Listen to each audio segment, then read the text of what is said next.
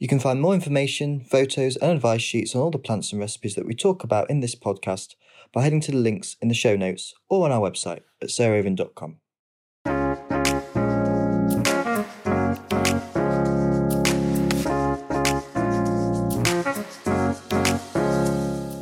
Welcome to our podcast mini series on beginner gardening with me, Sarah Raven, and my great friend Arthur Parkinson.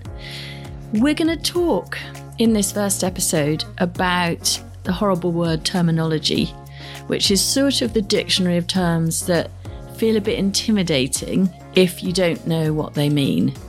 And all of this will be in the podcast notes. So you really don't need to scribble down notes and the, the, words and then the definitions, because I promise you every single one will be there for you to download from the website. So we're going to start with the sort of glossary of gardening terms. And then we thought we would just chat through about Latin names and whether you should use them or not, and then finish with the gardening year. So take you through what Arthur and I do, whether it be January, April, October, whatever, just describe in sort of simple terms what you should be thinking of doing each month.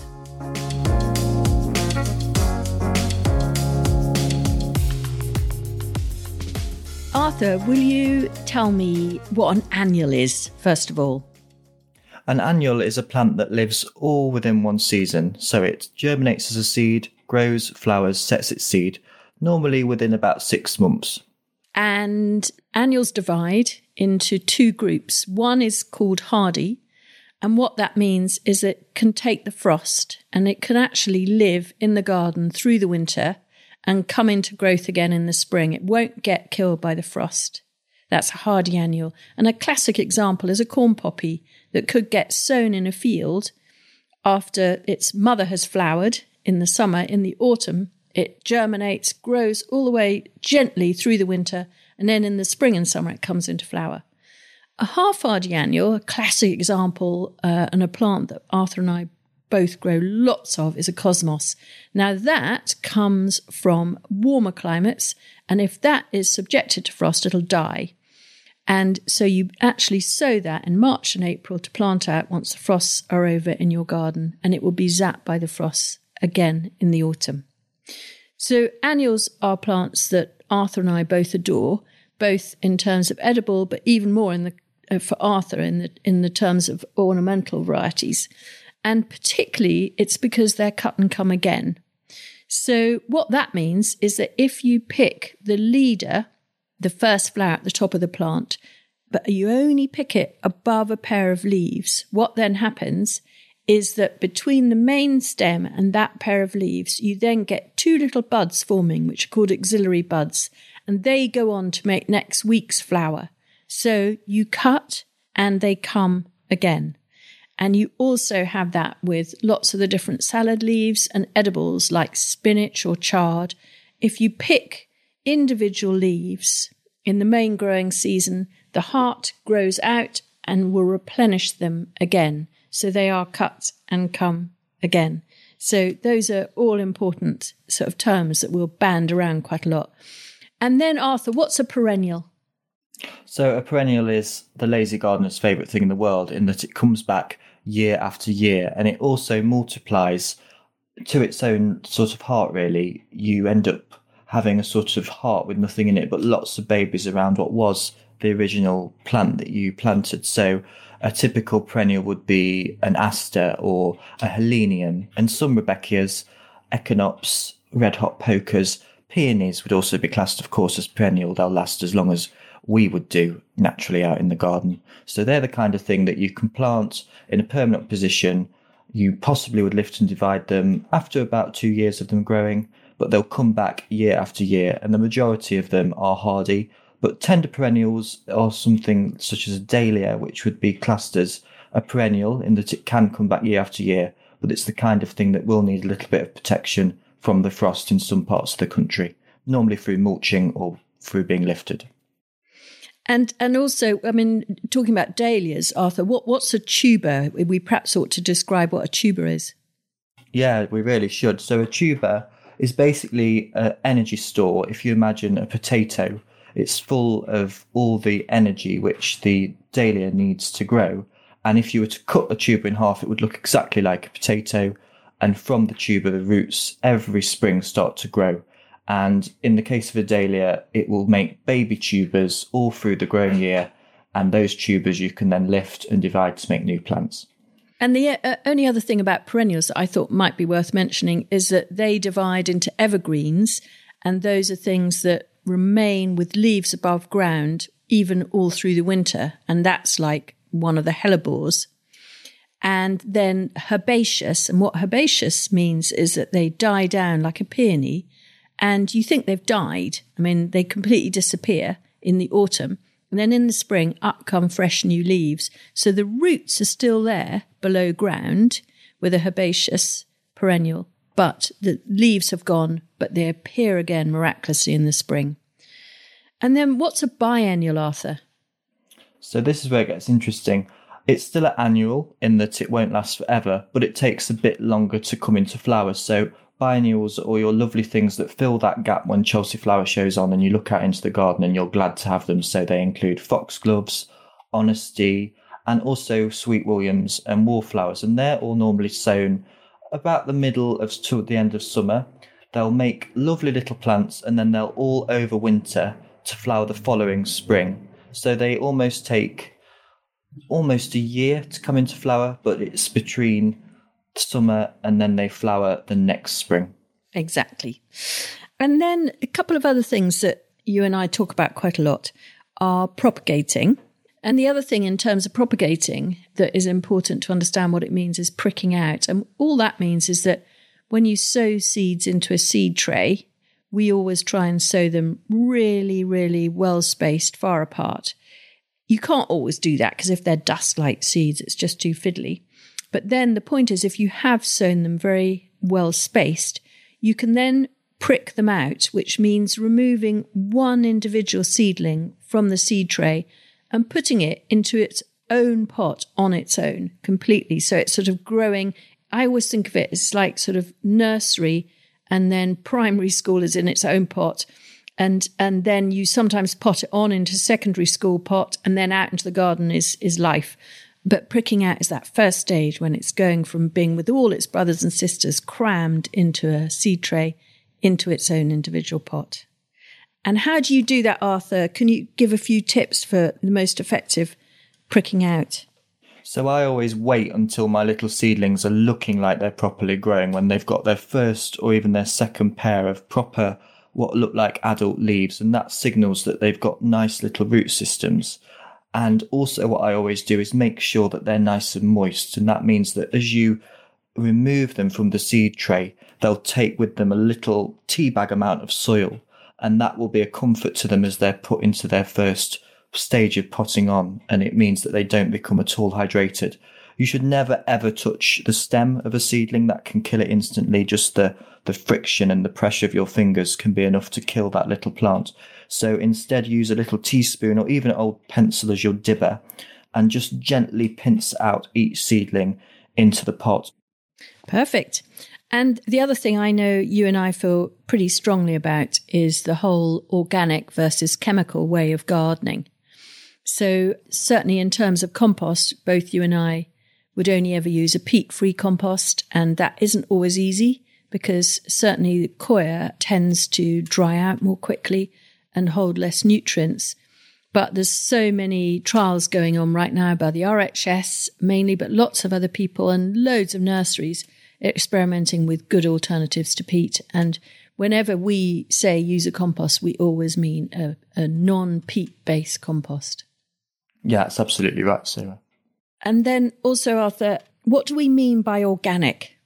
So you won't hear me and Sarah suggesting that you use any chemicals or slug pellets because both me and Sarah and the team at Perch Hill are very much dedicated to gardening with wildlife and making the garden part of our natural environment as much as possible. So although it might seem that we're growing exuberance and tons of flowers in all these different colours, a lot of the time we are working with nature. So organic basically means not using any chemicals or anything that would harm wildlife in a detrimental way. So we will, of course, have to manage slugs and some pests such as vine weevil, but we'd only ever use things that would only kill those specific insects in the garden. We wouldn't use mass chemical genocide on wildlife.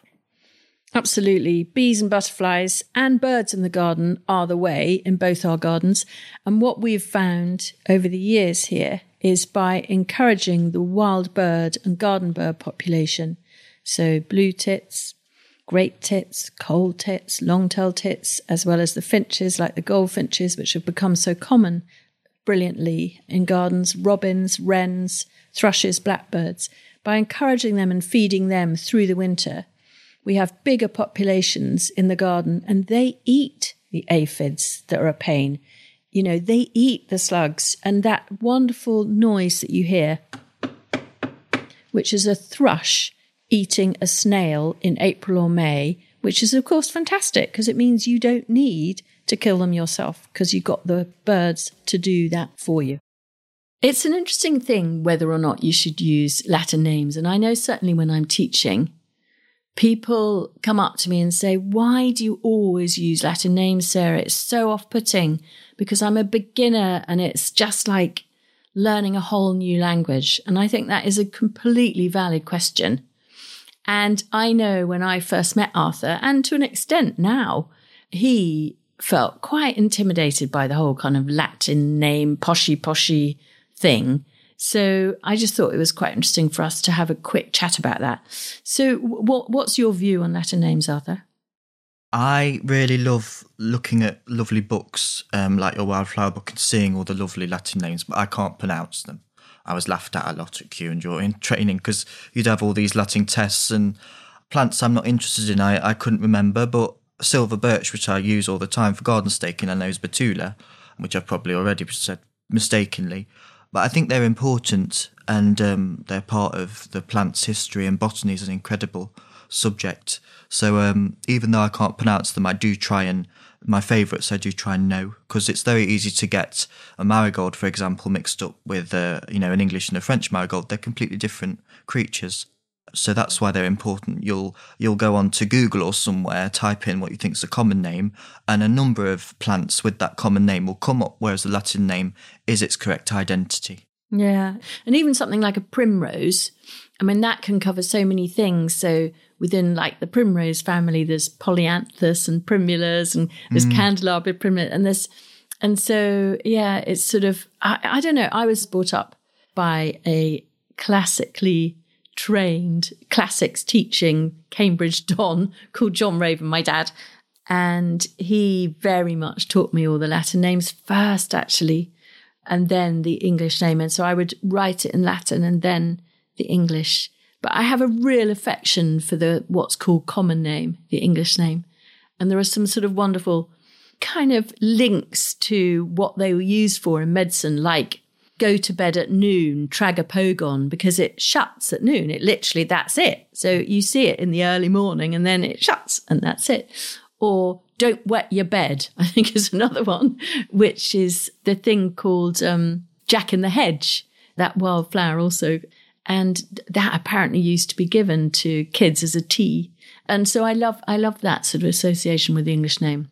But as Arthur says, I think there are good reasons, if you possibly can, begin to learn just maybe the family name so you see what's related to what. I suppose that's the other thing, is it, it gives you the kind of overarching structure of the plant world. So don't get too hung up on them, but they're probably worth beginning to learn a few, I guess. And then the other thing that we thought we'd cover here is just running through the year, whether it be maybe Arthur might do the flowery point of view and I might add in a bit on the veg but what you should be thinking of doing from month to month. And again, all this will be in the podcast notes, so you don't need to write it down. But so January, February, Arthur, are you doing much?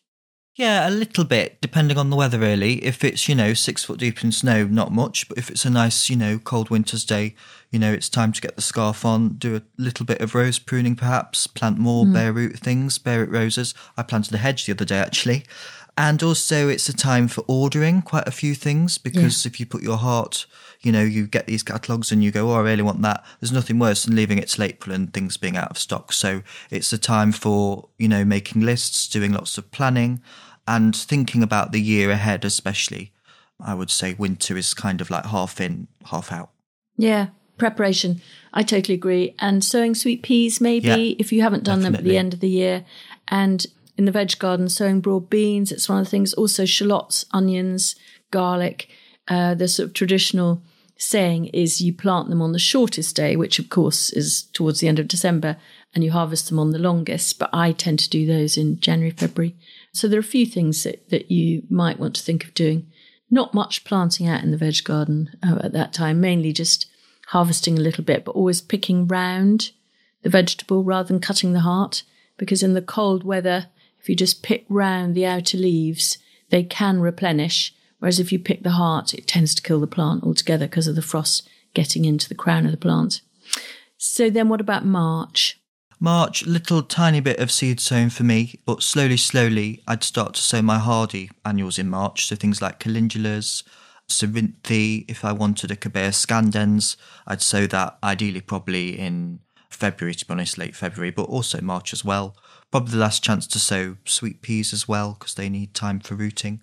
And then towards the end of March, start to think about maybe potting up a few dahlia tubers, which means Sarah love to bits.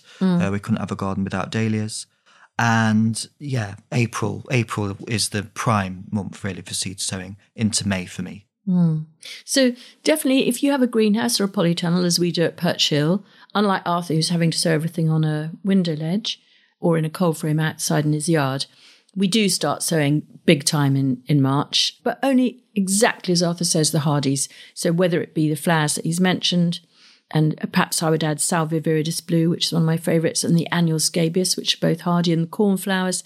But I also would sow the hardy annual salads and herbs. So things like parsley, salad leaves like mizuna or rocket, that kind of thing.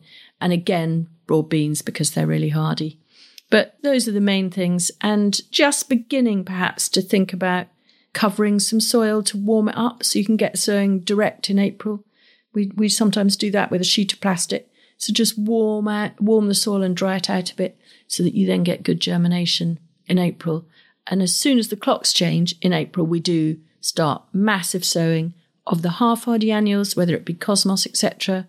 And in the veg garden, we also do massive sowing, everything from like courgettes, cucumbers, squash, etc. Oh, I forgot actually in February, I should have mentioned, I do tend to sow towards the end of February tomatoes, chilies, and aubergines, so the fruiting varieties. So then, what about into May? May is probably my busiest sow month actually, mainly because it means I can have a very quick succession of from the windowsill out into the garden. I've got lots of little cloches, and it just means as the nights get warmer, seeds grow much faster, so they're not getting leggy on the windowsill. So literally everything I sow in May, if Yeah. I haven't sown it before. Things like sunflowers and cosmos, and a lot of things come to me through the post as plug plants too, so they can get potted up into little, you know, nine centimeter pots. Anything that's tricky to germinate that I haven't got time to sow or space to sow, rather, that comes as a little ready grown seedling. Mm. So they all come. So it's a busy time, May, but a lovely time as well because you're enjoying all your late tulips and the alliums are starting to come out, and the garden really feels like it's starting to go into summer properly, and you can start to take your jumpers off. Yeah. And I guess you definitely are starting to mow the lawn then as well, aren't you? In, Yeah. in May, you know, the grass will start to grow. Everything starts to grow, really, doesn't mm. it? And Staking. yeah, yeah, and May, and yeah, definitely you want to start staking. So all your perennials and things and making teepees for like sweet peas and, and all that kind of thing.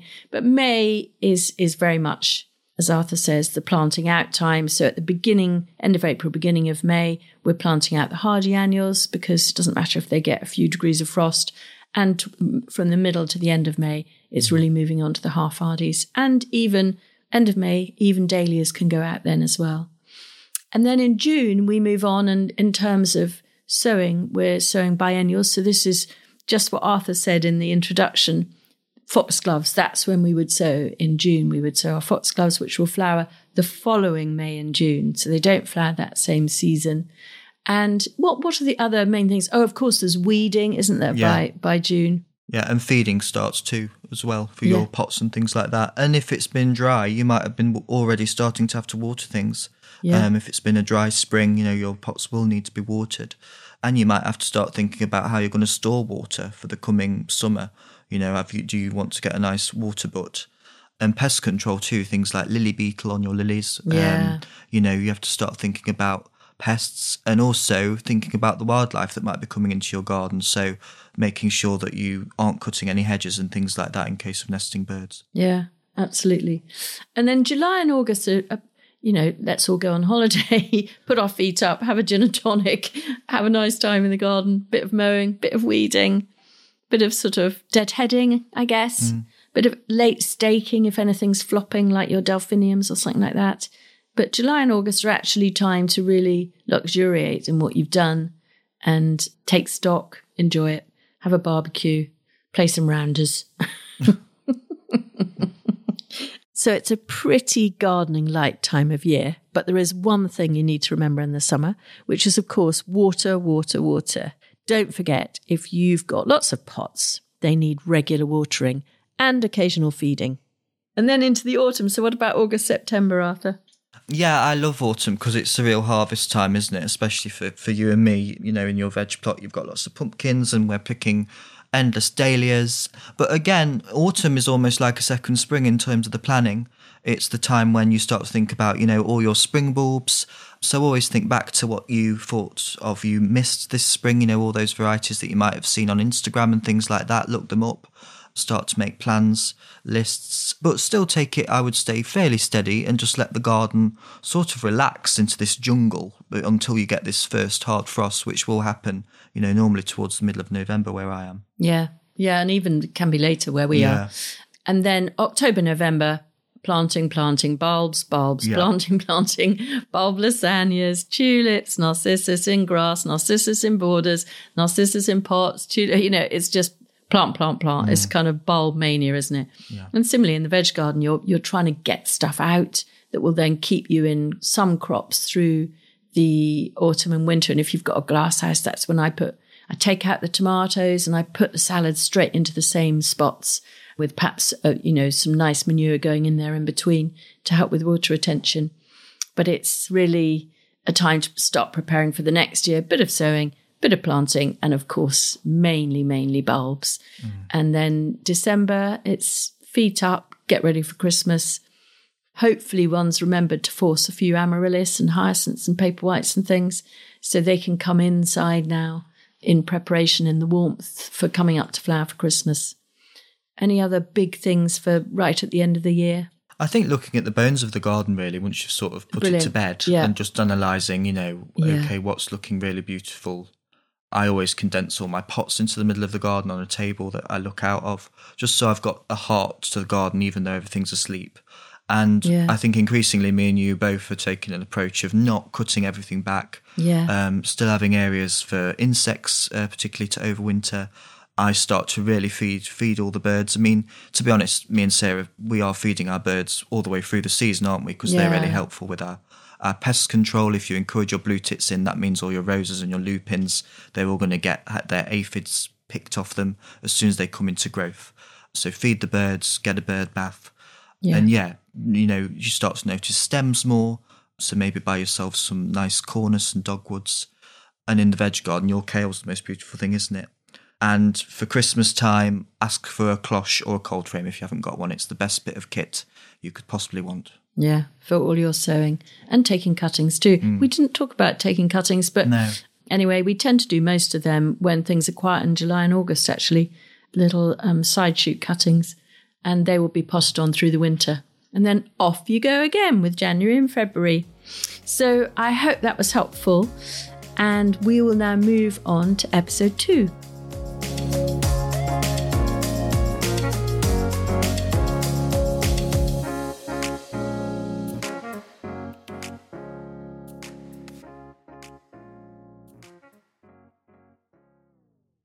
You can find more information, photos, and advice sheets on all the plants and recipes that we talk about in this podcast by heading to the links in the show notes or on our website at sarahraven.com.